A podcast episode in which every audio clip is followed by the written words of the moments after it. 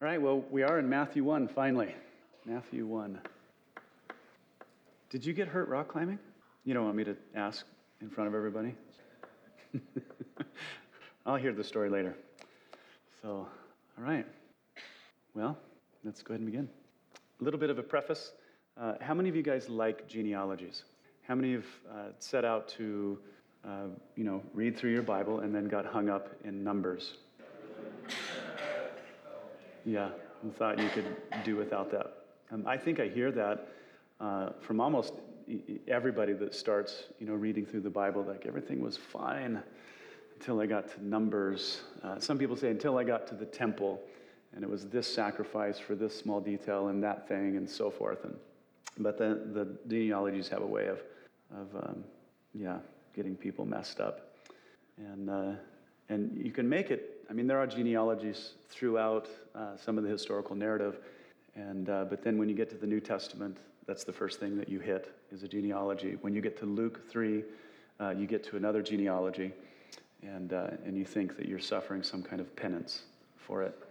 Uh, I don't want you guys to feel that way, especially when it comes to um, the genealogy of Christ, because uh, this particular genealogy, we can't overstate its importance.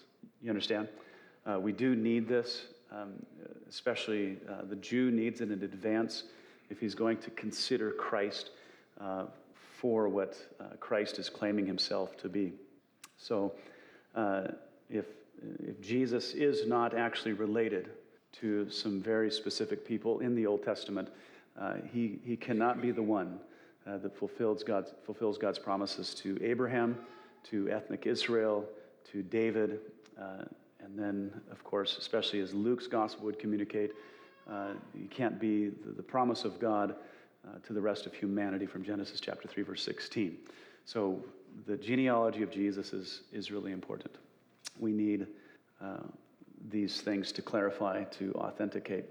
Um, but if Jesus actually is related to whom Matthew and Luke say is related to, he could be. He could be the Messiah.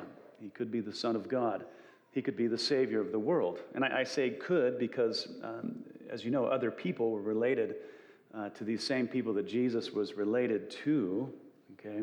Uh, so the genealogy itself is not sufficient uh, to verify all of those things. Uh, Joseph, for example, was related to all those people, but uh, he could not be the Messiah for other reasons. Okay? So the, the genealogy in itself is not sufficient, it's just absolutely uh, necessary. We have to begin here, and uh, if we are to if we are to establish the other necessary things, that's when we have to go into the historical narrative of Jesus' life. He must fulfill a multitude of Old Testament prophecy if he is Messiah. Okay, he must teach particular things. He must perform miracles, and ultimately, he has to rise from the dead. Uh, when Paul to the Romans is uh, establishing Jesus' identity in his introduction there, he says this final piece of evidence. Uh, he says it's regarding the resurrection. If Jesus did not rise, he cannot be any of the things that he claimed to be. So, from his birth, actually, from before his birth, and then his life, his death, his resurrection, and then actually, he's going to put um, um, something really nice addition in the end to that he's going to come back. And, uh, and every eye will see and will settle all the debates over history, won't he? He'll finish that up for us. So, uh, when we consider the genealogy of Jesus, we need to understand that it's just the first part in a series of necessary proofs to authenticate his identity. Also, it's important uh, for the careful believing, the Bible believing Jew, um, because without this particular document, he will, dis, he will discard everything else. He must have this foundationally. Because if he is not related, if Jesus is not related to the people that we're talking about, um, he just cannot be any of those things for the Jew. So, with that said, let's, let's stand up and I'll um, read God's word to you. I'm going to be reading Matthew chapter 1, verses 1 through 17, the genealogy. As I told first service, I will probably botch some of the names. Uh, my Hebrew is uh, pretty rusty. So, the book of the genealogy of Jesus Christ, the son of David, the son of Abraham. Abraham begot Isaac, and Isaac begot Jacob. And Jacob begot Judah and his brothers. Judah begot Perez and, and Zerah by Tamar. Perez begot Hezron, and Hezron begot Ram. Ram begot Amminadab, and Amminadab begot Nahshon, and Nahshon begot Salmon. Salmon begot Boaz by Rahab. Boaz begot Obed by Ruth. Obed begot Jesse. And Jesse begot David the king. David the king begot Solomon by her who had been the wife of Uriah. Solomon begot Rehoboam. Rehoboam begot Abiah, and Abiah begot Asa. Asa begot Jehoshaphat. Jehoshaphat begot Joram or Joram. Joram begot Uzziah. Uzziah begot Jotham. Jotham begot Ahaz, and Ahaz begot Hezekiah. Hezekiah begot Manasseh. Manasseh begot Am, Amon, and Amon begot Josiah. Josiah begot Jeconiah and his brothers about the time they were carried away to Babylon. And after they were brought to Babylon, Jeconiah begot uh, Shealtiel. And Shealtiel begot Zerubbabel. Zerubbabel begot Abiud. And Abiud begot Eliakim. And Eliakim begot Azor. Azor begot Zadok. And Zadok begot Achim. And Achim begot Eliab.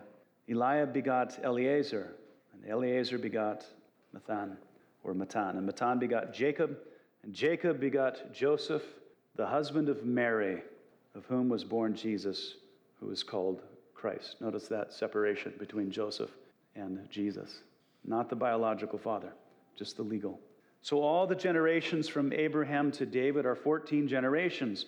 From David until the captivity in Babylon are 14 generations.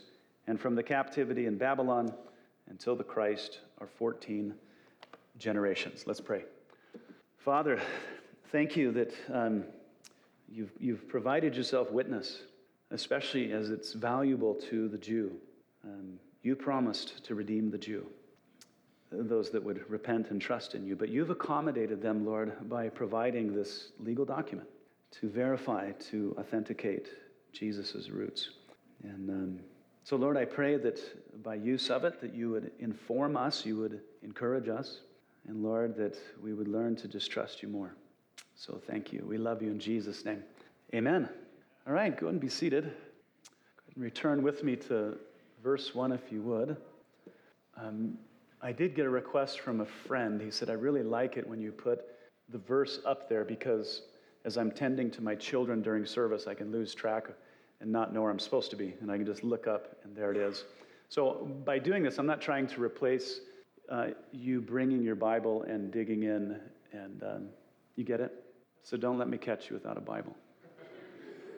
Also, if you find words that are capitalized in my um, slide that don't belong capitalized, the reason is it's capitalized in my digital Bible because they have taken it from the format, uh, especially it's in the Old Testament when there's Old Testament quotations. They've taken it from the format of the New King James, and I'm not going to take the time to do all that. Is that okay? Okay, good. So don't judge me if it's not absolutely correct. All right, so beginning with where Matthew does with Jesus, uh, we want to ask the question because Jesus' name is, is absolutely no mistake. So, whatever is in a name, uh, we should ask that about Jesus. Now, you hear a lot of people talking about Jesus and what does it mean, and, and I'm not sure that the, the word Jesus, the name Jesus, actually means anything uh, until we start tracing it back to its, its Hebrew origins. And uh, so I kind of like to just do that for you today because um, I, I, like etymology, but not too much because I want people to stay awake. But the name Jesus uh, comes from the Latin, and then the Latin, of course, comes from the Greek. Uh, both are very similar in uh, pronunciation, a slight different spelling. Uh, it's, it's, it's Yesu, Jesus is uh, how they would say it. It's almost identical, as I said, between the two. Uh, I, I, assume that however the Latins uh, said it, uh, that it was as close as they could get. It was an attempt uh, to pronounce uh, it as they could. And then the Greeks were doing their best to come up with a name that sounded as much as they could like the Hebrew name, okay? And which is Yeshua. That's the name that was given to him by the angel which is actually a shortened version of the ancient Hebrew. uh, Yehoshua. How many of you guys have heard that? Okay, that Yeshua is actually abbreviated, and it's an abbreviation of the, the biblical figure from the book of Joshua, which is Yehoshua. Okay, Yehoshua. Let me just put it up here for you so you can see um, the genealogy of his name. And then, of course, when you go to other countries, it's still pronounced uh, Jesus in some places. In Spanish, it's Jesus, um, whatever. Uh, but here's the roots there.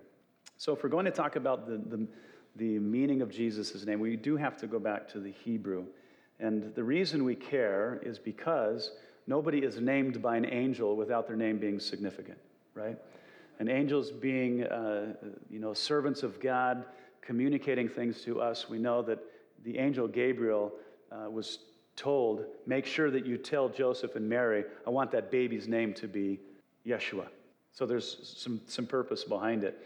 Uh, the text goes like this Matthew 121, uh, and she, Mary, will bring forth a son, and you should call his name Jesus. That's Yeshua. And what does it say there? For or because. You're going to name him Jesus because he will save his people from their sins. Jesus' name has everything to do with his mission. He was sent to save, to be a savior. Uh, the original Hebrew, uh, the ancient Hebrew is Yehoshua. It, it means Yahweh or Jehovah is salvation. Well, that's important. But the later Hebrew, Yeshua, the emphasis is on the verb. It's Yahweh saves. Yahweh saves. Okay? So you can take a screenshot of that if you want. So, Savior is who He is, and save is what He was sent to do, and He, he did. So, in Jesus' name, there's a whole lot, isn't there? It's important. It's very important. It's of divine origin. God wasn't messing around. This baby will be called Yeshua. If you speak to, uh, especially a Messianic Jew today, oftentimes they will refer to him according to the latter Hebrew, Yeshua. Uh, if they're really strict, they'll say uh, Yehoshua. Don't argue with them everybody's right, okay? Everybody's right. If you go to another country, guess what? They're going to mess your name up, okay?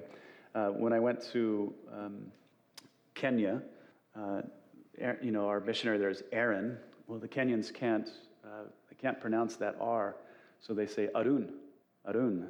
Well, they also can't say then Mary or Maria, so they say Malia. Well, it's the same with Hawaiians. The original Hawaiians couldn't pronounce the R. So when the missionaries went over there, you know, they were always talking about Mary, Maria. So they say Malia. My daughter's name is Malia. My wife is from Hawaii. And so, you know, pronunciation means nothing, but you just have to take it a step back to figure out uh, what the origin of names are. So, and that's kind of fun anyway, for some of us. Yeah. Huh. Also, what is very important is that Jesus' name, Yahweh saves, or Yahweh is salvation, uh, it's, that's also his name, by the way. Matthew is going to not come out and say it like John does, uh, but Jesus is going to demonstrate that he is Yahweh. Okay? And, and I, the more I interact with Christians and I teach on the deity of Christ, uh, the more I realize that some Christians are even kind of like, whoa, Jesus is Jehovah? Well, when you go through the, the Gospels, when you go through the writings of Paul and Peter, uh, the quotations that they're using of the Old Testament referring to Jesus, you go back to the Old Testament, and that reference is talking about Jehovah. You can't separate the two. Jesus is Jehovah. Paul said, Great is the mystery of godliness, for God was manifest in the flesh. Isn't that what we believe? Uh, John 1 1, that, that the Word was God. John 1 14, the Word became flesh. Okay, both Paul and Peter uh, use a phrase in the original language that uh, in the grammar there, there's no exceptions in, in, in, Greek grammar anywhere, not in the Bible, not in uh, Greek outside the Bible. And the statement is, our great God and Savior, Jesus Christ. It's not talking about our great God, Jehovah, and our Savior, Jesus Christ. Now, the Greek grammar is, is, is very strict there. It's called the Granville Sharp's Rule. Uh, it is our great God and Savior, Jesus Christ. So we can't avoid the deity of Christ uh, at all. He is God Almighty. He's called God Almighty in Revelation chapter 1. Uh, that is God Almighty, became, he, he, he assumed human flesh.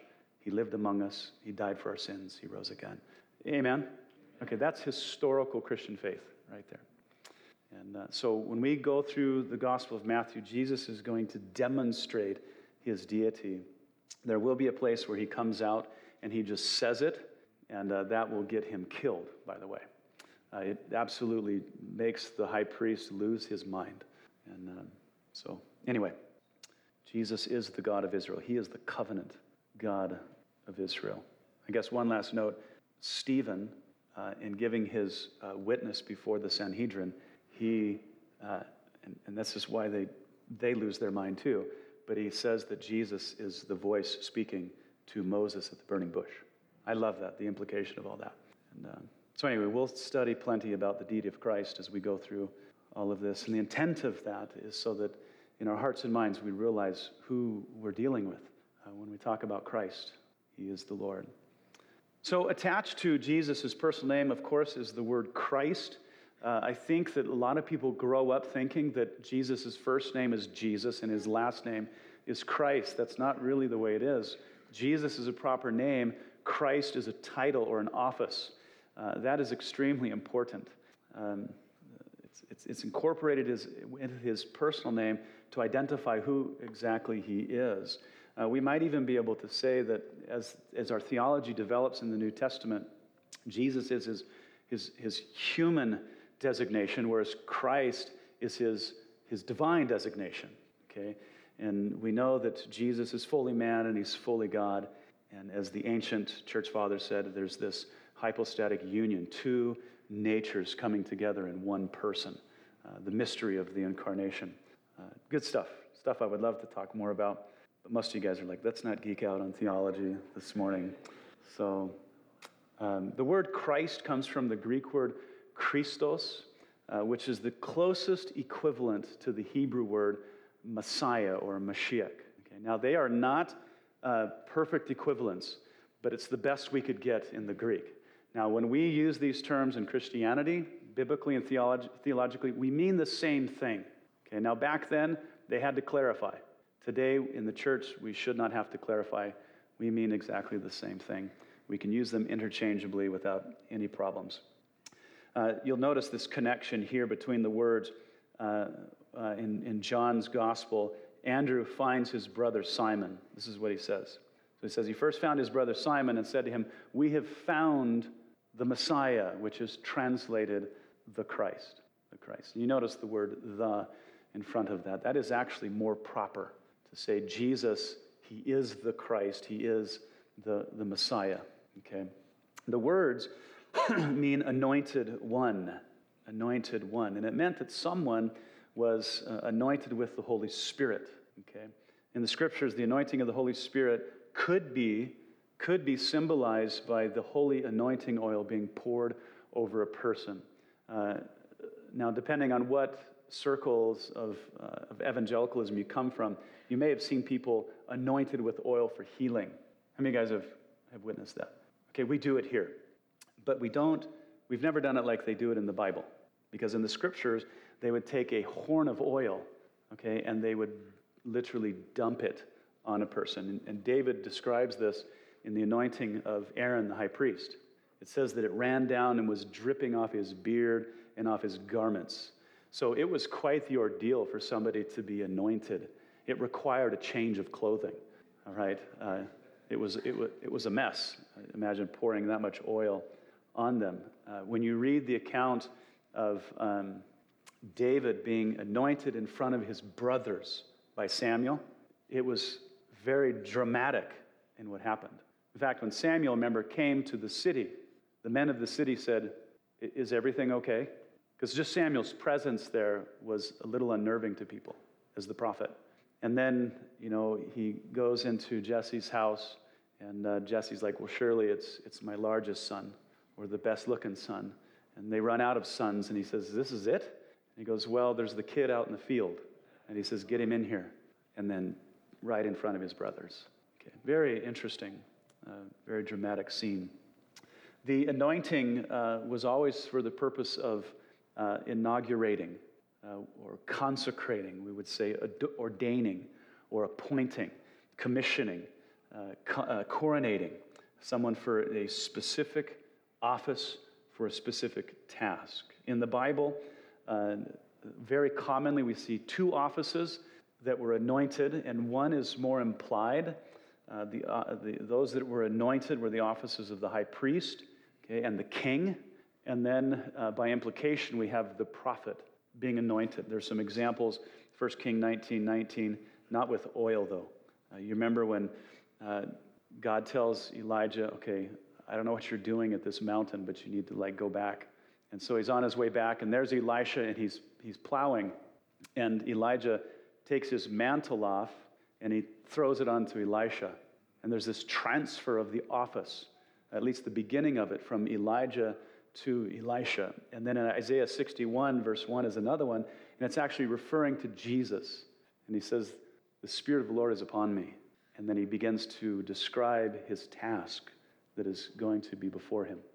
So you have prophets, priests, and kings anointed for one of those offices. Now, in the Old Testament, one person would be appointed for one office. But when we come to the Messiah, he's anointed for all three. Okay, very special. Jesus was anointed as the high priest. Uh, this is demonstrated when he shed his blood, his own blood, for the sins of the nation. Now, the author of Hebrews describes all of that very, in very interesting language. He says that Jesus is the high priest, but he is also the offering, and he is also the mercy seat where the blood is sprinkled as the, the, the, the, that, you know, covering the sins of the nation that were under it in the Ark of the Covenant so that God is not able to observe our transgressions. Jesus is the mercy seat. So he's, he's the high priest, he's the offering, he's the mercy seat, it's his blood. It's very interesting stuff. So uh, his anointing as prophet was demonstrated uh, as he spoke for God, as prophets do, real prophets, when he healed people, when he raised them from the dead, when he perceived the thoughts of his enemies, uh, when he spoke with infallible foreknowledge of future events, and when his father said, This is my boy, pay attention to him, hear him. That's a prophet, okay? His anointing as king was demonstrated by his authority when he spoke. Uh, it was, it's anticipated in his teaching, and it's going to be fully realized when he returns and assumes the throne of David. I can't wait for the realization of all of that. Okay, so Jesus is the Christ. He is not uh, a Christ among many. Uh, he is the anointed of God. Okay, he is our great high priest. He's our trusted prophet, and he is our sovereign king. Uh, it's interesting when you go through some of the prophets in the Old Testament, uh, you find hints of the mingling of offices uh, of, of a certain person, yet future. And then when Messiah shows up on the scene, there we have it all. Christ fills all of those offices. Cool stuff for another time. Yeah. Matthew is faithful to bring uh, those three offices out in his gospel. Uh, also, something I think is important is that Jesus is the last anointed. He's the last anointed. Okay, we have other, we have offices in the New Testament, uh, but I can't think of one uh, that is um, anointed. Okay, not one. Uh, we use that as a figure of speech to say that the Spirit is using someone. I don't have a problem with that. I just don't see that language used by the apostles.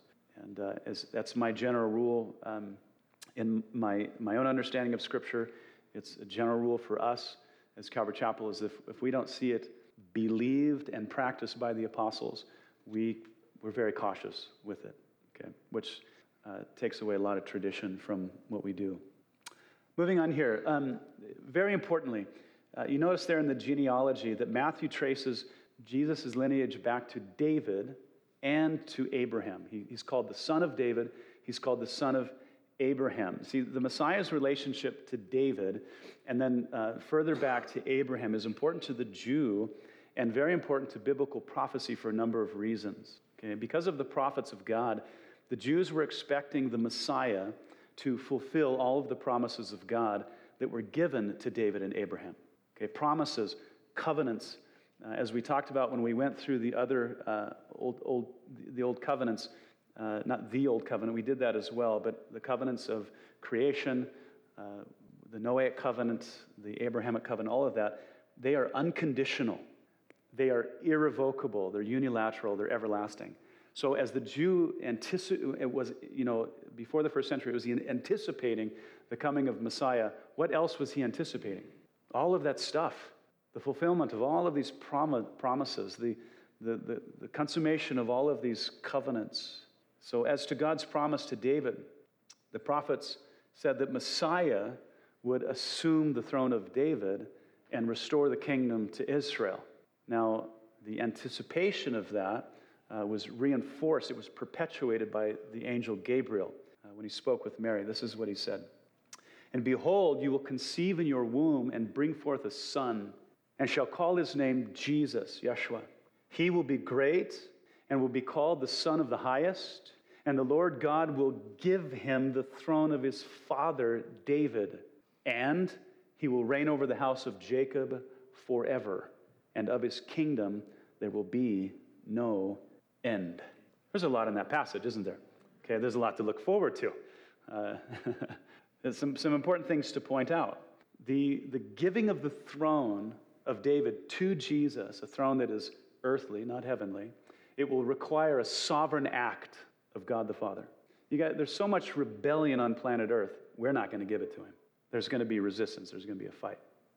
It'll be futile, but we'll try anyway, okay, as a, as a race but it will require a sovereign act of God to do it. Uh, Jesus will, future tense, rule over the house of Jacob, the, ethnic Israel. And once Jesus sits on David's throne, he will occupy that thing forever. Forever. Okay? He will not be succeeded. The dynasty of David leads to Messiah, and that's it. That's it. Uh, the book of Daniel tells us very clearly once he is seated, done. Okay, will not be handed over to anybody else. It's great stuff. Uh, this uh, promise of the throne that one of David's descendants would sit on it, uh, on the throne forever, is first promised in 2 Samuel 7, and then it's perpetuated, it's clarified by the prophets, it's confirmed here by Gabriel. Also, we'll kind of circle back to some of this. Tracing Jesus back to Abraham looks back to God's promises to him. I want to talk about three. And mind you, as Jews would open the book of Matthew and they saw son of David, son of Abraham, guess what they're going to look for? Everything said to David, everything said to Abraham. They want all of that reinforced. Matthew will be faithful to do that as he's talking much about the kingdom and the king. Okay. So the first promise to Abraham is what we call the blessing of Abraham. The next one is the, concerning the land. And the third one is the redemption of ethnic Israel. So in Genesis 12:3, God promised Abraham this. He said, I will bless those who bless you, I will curse him who curses you, and in you all the families of the earth will be blessed. Uh, Abraham, not just your family, but all the families of the earth shall be blessed. So, how would all of the families of the earth be blessed by Abraham? Well, God clarifies that to Abraham in Genesis 22, verses 17 through 18. It says, In your seed, singular, as Paul picks up the argument in the New Testament. If it was plural, we'd have a problem here. But in your seed, singular, all the nations of the earth shall be blessed because you've obeyed my voice. So in Abraham's seed, that is, by and because of one of his descendants, all the nations of the earth would be blessed. This descendant is picked up by the prophets and clarified as the Messiah. Okay, he would bring this blessing to all the nations. How would he do that? It has everything to do with a tree carved into a cross. Just as Paul says to the Galatians, he says that everyone who hangs on a tree is cursed. So Jesus, he said, took the curse for us. Why? Galatians 3:14, that or so that the blessing of Abraham, quoting Genesis, might come upon the Gentiles in Christ Jesus that we, that is, the Jews including, because Paul was a Jew, might receive the promise of the Spirit through faith. So the word Gentiles uh, refers to the word nations. Some of your Bibles actually translate that, um, that word ethnos to nations. It speaks of all the non Jewish people groups. So the coming of Messiah meant that the blessing of Abraham would finally go out to the nations, to the Gentiles. I told first service by the time the first century rolled around, uh, that doctrine was pushed aside uh, because there was so much hatred for the Gentile. Uh, they, the Talmuds, the ancient Jewish writings, uh, say that we Gentiles, uh, the only reason we exist is so that we can provide the fuel for hell. That was the Jews' view of the Gentile in the first century. But they could not deny Genesis chapter 12, that God, through Abraham, intended to bring a blessing to all the nations. And he did that by sending his son, which includes us. Jesus said, Other sheep I have, which are not of this fold. That's us. Yeah. Excuse me.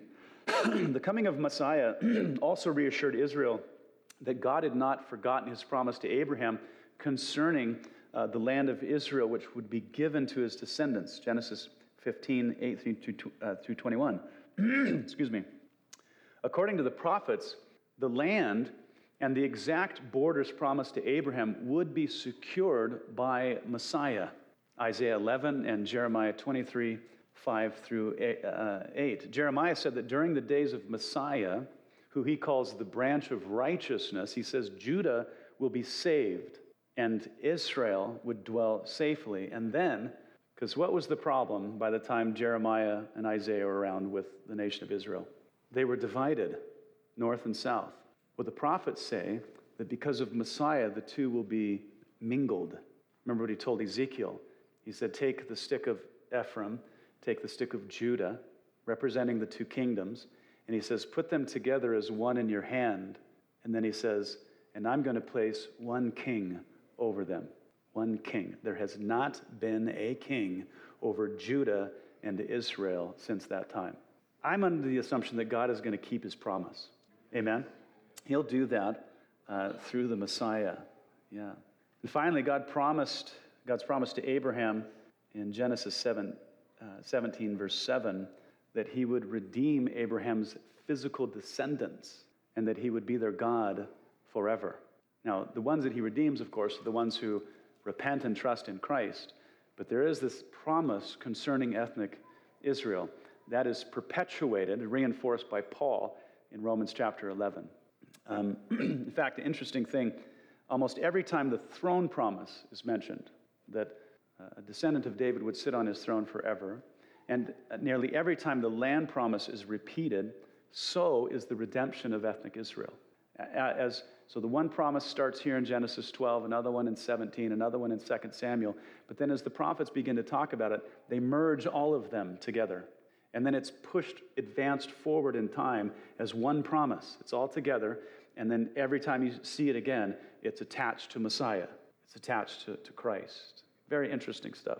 Uh, you can see that in Isaiah 11, uh, Jeremiah 23, 5 through 8, Jeremiah 33, 15 through 26. Again, that's Isaiah 11. It's Jeremiah 23, verse 5 through 8, and Jeremiah 33, 15 through 26. There's many more. I just don't have time for, for that right now. All of these are tethered to Messiah, to his coming. Of course, first and second coming. Okay? He's going to initiate the unconditional, irrevocable promises of God to David and Abraham. Let's move on to the genealogy. As I said before, uh, genealogies aren't always that fun. I am not going to exegete the etymology of all the names. Okay, Jesus is the important name. Uh, so, yeah, I'm going to hit the highlights. Uh, I hope that's okay with you. I know some of you really dig that stuff. I'm not into it this morning for my purposes here. Um, I told the, the first service that if you want to have me over for a steak, I would love to talk to you about all the names and etymology and all that. So, yeah. So, uh, some interesting details about it. Matthew's genealogy uh, begins with Abraham and then moves forward in time to Joseph. Well, Luke's genealogy uh, begins with Joseph uh, and then goes backward in time all the way to Adam. And I think there's good reason for that. Uh, Matthew clearly is trying to reach the Jew. And so his rela- Jesus' relationships must primarily be to David and to Abraham. Luke, on the other hand, he is writing to a Gentile, of course, in hopes that that uh, gospel record would go out. But he's trying to minister to Gentiles, and he's trying to prove that within, the, the, in, within God's plan, Gentiles are included. So he goes all the way back to Adam, to mankind, to the promise of Genesis chapter 3, verse 16, So Luke is trying to reach the Gentiles, Matthew is trying to win his own people. It's, I think it's important observations to make. Um, what else? Um, Matthew's genealogy is clearly linked to Joseph. Now, that's trying to prove not that Jesus is a physical descendant of Joseph, but that Joseph is the legal father. Now, the Jews, in, in terms of family relationship, uh, if it's not a physical relationship, a biological one, they're concerned about a legal one, a legal one. And that's what this genealogy uh, is, is all about. When you read Matthew's gospel and the other ones, no one is trying to hide that Joseph is the stepfather. No one's trying to hide that. No one's trying to slip it into the genealogy or doctor it up. It's all transparent, okay? It's all disclosed there. Jesus was adopted by Joseph. Uh, Luke's genealogy, on the other hand, it appears to be linked to Joseph, but there's plenty of evidence inside the Bible. There's also evidence outside the Bible that demonstrates that that's probably Mary's genealogy, which is an actual biological relationship. Uh, something that I uh, have found recently of late, uh, it says that, uh, that Joseph's father is Heli. That's not Joseph's dad. It says that in Luke. Okay? Um, but women typically weren't in genealogies, they weren't used in legal documents among the Jews.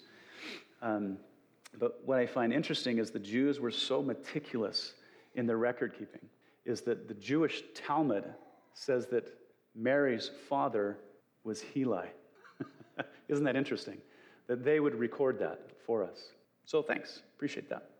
Also, uh, a serious difference between Matthew and Luke's genealogy. Um, well, I'll, I'll, come back maybe that in a minute.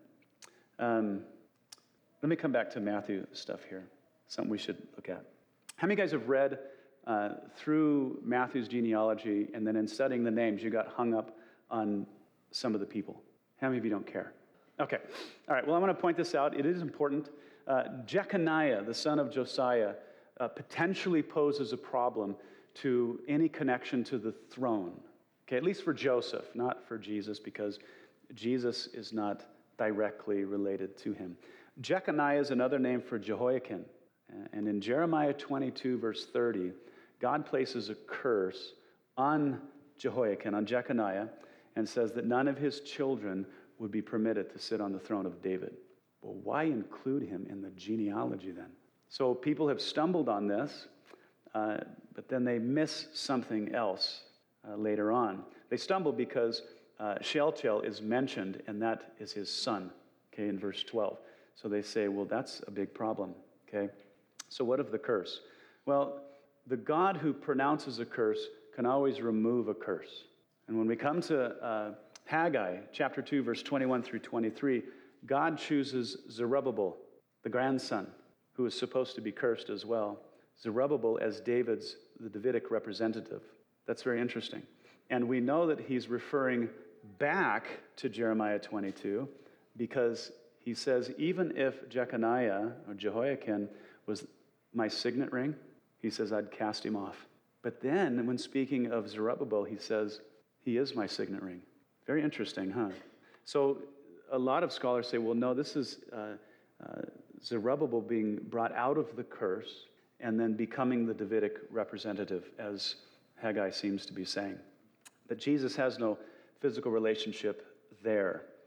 Um, also, when we as Westerners read um, any, any text at all, we have a way of reading our culture, our thoughts and stuff back into that. We've talked about that. But when we read genealogies, we have, a, uh, we have these requirements that we think should be in there that meant absolutely nothing to the Middle Eastern person. Okay? So, something that concerns Westerners about genealogies, they're like, there's gaps in it. There's, what do we do? What do we do about the gap? Okay, there's names missing. Uh, and so that's true. There are, there are names not recorded in Matthew's genealogy, but gaps do not concern the Eastern mind. Uh, they're only interested in the key names. Gaps could be filled in later. You understand? Uh, Westerners also stumble on some of the language in Eastern genealogies. Many times it says that so and so begot so and so, when actually so and so was the grandson or the great grandson. And like, that's not their son. What do we do? Well, in, in, in, the, the Hebrew peoples, they called the great, great, great, great, great, great, great, grandson the son of, of that person. Okay, it happens all the time, not just among the Jews, but with the surrounding nations. Okay, it's not a big deal. It's not a big deal. Yeah. Those from the east would say, so what? Uh, every grandson comes from his grandfather, right? So deal with it. you came from your grandfather too, just like the Jews did. It's funny how Westerners will complain about not having all the fine details in between which, if they were provided, we would have a much longer genealogy. And then Westerners would complain about the longer genealogy and want an abbreviation. And you know what we'd get in the end? What we have in the text. Okay? And, and we'd finally, hopefully, just settle with it. So, now, um, some concluding statements. Let's, let me go to verse 17, and then I'm actually going to address four names that are in the genealogy. But I want to get verse 17 uh, past me real quick. It says, So all the generations from Abraham to David are 14 generations. From David until the captivity in Babylon are 14 generations. And from the captivity of Babylon until the Christ are 14 generations. So three groups of 14 generations listed in Jesus' genealogy. Why? Why not 20? Why not some other number? Um, I don't know. I have no idea why Matthew did that. I don't know if it had something to do with meeting a what was a typical legal ledger. Uh, I don't know. There's all kinds of theories out there uh, for what it was. Some people say that it, it's according to Hebrew uh, numerology. Uh, you know, David's name is 14 and, and stuff like that. So what I've always, when I look at all of these theories, I go, let's say that some of you are right. What difference does it make in some of these interpretations? So if it's a legal ledger, if it had to meet some kind of requirement back then, uh, that would probably be the best thing. As far as uh, the other guesses, I, I just don't care. Uh, let's just be happy with the mystery. Is that okay? All right. So, to wrap this up, I want to look back at what is a very important detail within the genealogy. It's very significant. One of the most astounding things found in the record is the inclusion of four women. There's five women in it because Mary's mentioned, but she's not in the actual genealogy. But there's four women. And under the circumstances, this would not have been included in this sort of legal document. Would not have been. And I like this when we come to the scriptures, when it's God who is directly inspiring something, not just telling us the history of something, but he's, he's dictating what is being written, is that he will often violate, disregard customs and cultural norms and he'll do it for his own purposes. Okay, now when we look at the life of Jesus and his interaction with uh, the, the, the Pharisees and the Sadducees, because he will not be subject to any of those norms, life gets very interesting. And uh, that's why I just love the interactions that Jesus has with those men. He just would not, uh, if things were going to get in the way of his vision for humanity, he would violate all kinds of funny little traditional rules and stuff. Anyway, women in the genealogy here not normal. And not, not only is the presence of women unusual, the women listed are not what you'd expect if you were trying to trace the lineage of the most important person in the world, especially if there was any moral ramifications. Okay? Yeah. This proves that God is not ashamed to just tell the truth about history. That's why he mentions the men as well. Anyway, here are the names. We have Tamar in verse 3. She comes out of the story from Genesis 38. Rahab, she's in verse 5. The historical narrative, of Joshua 2, Ruth uh, is in verse 5. It's from Ruth chapter 1, verse 4, and Bathsheba, verse 6, 2 Samuel 11. Now, there's some context to these, these women. Uh, Tamar, uh, she was a pagan, and she was given to originally to the son of Judah. And God didn't like Judah, he was absolutely wicked. So God dispatched him. That's God killed him. Okay? And then she was, according to the custom, given to the younger brother. Well, that didn't go well either, so God dispatched him as well. And then the last, the third brother, he was just too young. And so Judah said, Go back to your father and remain there as a widow. But then the younger brother grew up and he was old enough to be married, and Judah was like not going to give his last son to the woman who was connected to the death of his other two sons. So Tamar, what she did was she disguised herself as a ritual prostitute, a priestess, so that Judah would engage with her sexually. It's a terrible story. And then that the child that comes from that engagement is in Jesus' genealogy. Yeah. And then Rahab. Now, Rahab is a special case because Rahab was a Canaanite pagan. Canaanites were not supposed to be incorporated into Israel at all. You want to talk about exceptions to the rule, it's Rahab. But not just that, she wasn't just a Canaanite, she was a professional prostitute. She's the one that hid the spies as they were going into Jericho. Okay. She converted later to Judaism, married a Hebrew, and then their child is in the genealogy of Jesus. Ruth. Now, I'm not going to say anything bad about Ruth, but Ruth was formerly a pagan. She was from Moab, she was a Moabitess. She was converted to the God of Israel through her mother in law, Naomi. And then we have the most romantic story in all of history, and she's the great, great, great, great grandmother of David. It's amazing.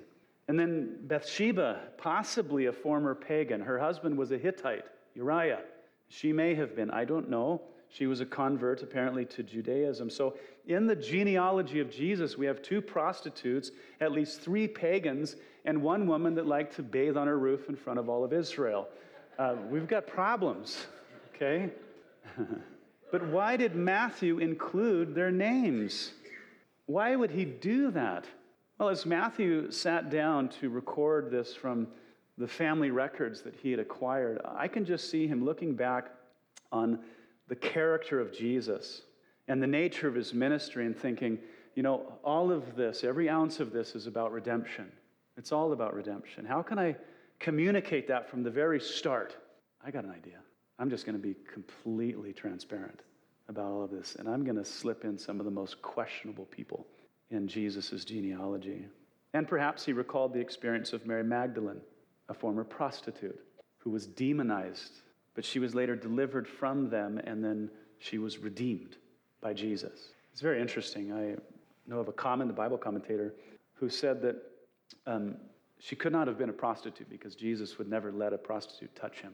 I thought, have you read the Gospels? I can assure you that Mary was not opposed to Matthew including the names of Tamar and Rahab. Not to make her feel better about herself, but as a reminder that nothing Nothing is beyond the reach of God's redeeming grace. Isn't that great? I think it's amazing. And if you're going to record a historical narrative about God's redeeming grace, those women have to be in there. They have to be. Mary's experience demonstrates that Satan is no match for God's grace, and that there's, no depth of moral depravity that is out of God's reach. It's so amazing. So I, I guess I have two things to say about that. The first one is um, if, if you are like that commentator that thinks that Jesus would not let a prostitute weep over his feet and wash them, uh, you have missed God's grace for yourself, for one. You're not getting it, okay? And the other one is this if you have a questionable past, as, as many do here, the gospel of Jesus is for you. It's for you. He can reach you, He can redeem you. And nobody could say that perhaps as well as the Apostle Paul, who had a very shameful past. And he said one time that God, He uses me as a pattern so that other people can look upon me and the things that I've done and know that they too can be redeemed. They can be scraped off the bottom of the barrel and then placed among His saints. But he said this, and just as a quick review on Paul's life, uh, Paul would he was commissioned by the Sanhedrin to go and capture Christians that were Jewish. And what he would do is he would have some of them executed. Others he would torture until they blasphemed the name of Christ. Others he imprisoned. Paul says, I became a madman over this whole issue of Jews uh, converting to Jesus of Nazareth. He said, drove me absolutely crazy. And we know about his conversion, but he said this most definitely including himself. He says, For when we were still without strength, and there he's talking about moral and spiritual strength. He says, In due time or at the right time, Christ died for the ungodly. For scarcely for a righteous man will one die, yet perhaps for a good man, someone would even dare to die. But God demonstrates his own love toward us in that while we were still sinners, Christ died for us. Uh, much more than having now been justified by his blood, we shall be saved from wrath through him. For if when we were enemies, we were reconciled to God through the death of his Son, much more having been reconciled, we shall be saved by his life. And not only that, but we also rejoice in God through our Lord Jesus Christ, through whom we have now received the reconciliation. Romans 5, 6 through 11. Redemption. Anybody that repents and comes to Christ by faith, they're justified, they're sanctified, they're washed, as Paul says. Let's, let's stand up and pray. Who's coming to pizza afterwards? All right, so if you're new and you didn't hear the announcement, um, we are serving pizza for those that have been here for a year or less, just so that you guys can get to know the elders and, uh, and the pastors. If you sneak in, we probably won't persecute you, but no guarantee. Let's pray. Well, Father, we thank you for the history of redemption. We thank you that all of it has been funneled to the person of your Son. And that when we were at our absolute worst, you gave us your best. Oh, what an astounding reality that we who deserve judgment, you sent your Son to be judged in our place. Lord, I, I just pray that we would capture your heart, Lord, in terms of redemption, and that we would see the Rahabs. Uh, we would see we would see the Jeconiahs. We would see those that are apart from you. And we would have compassion as you did. And Lord, I pray that as we go through this, Lord, you just inspire us to walk more worthy of you. Lord, thank you for my church family. Just encourage them and uh, help them to be light wherever they go. In Jesus' name, amen.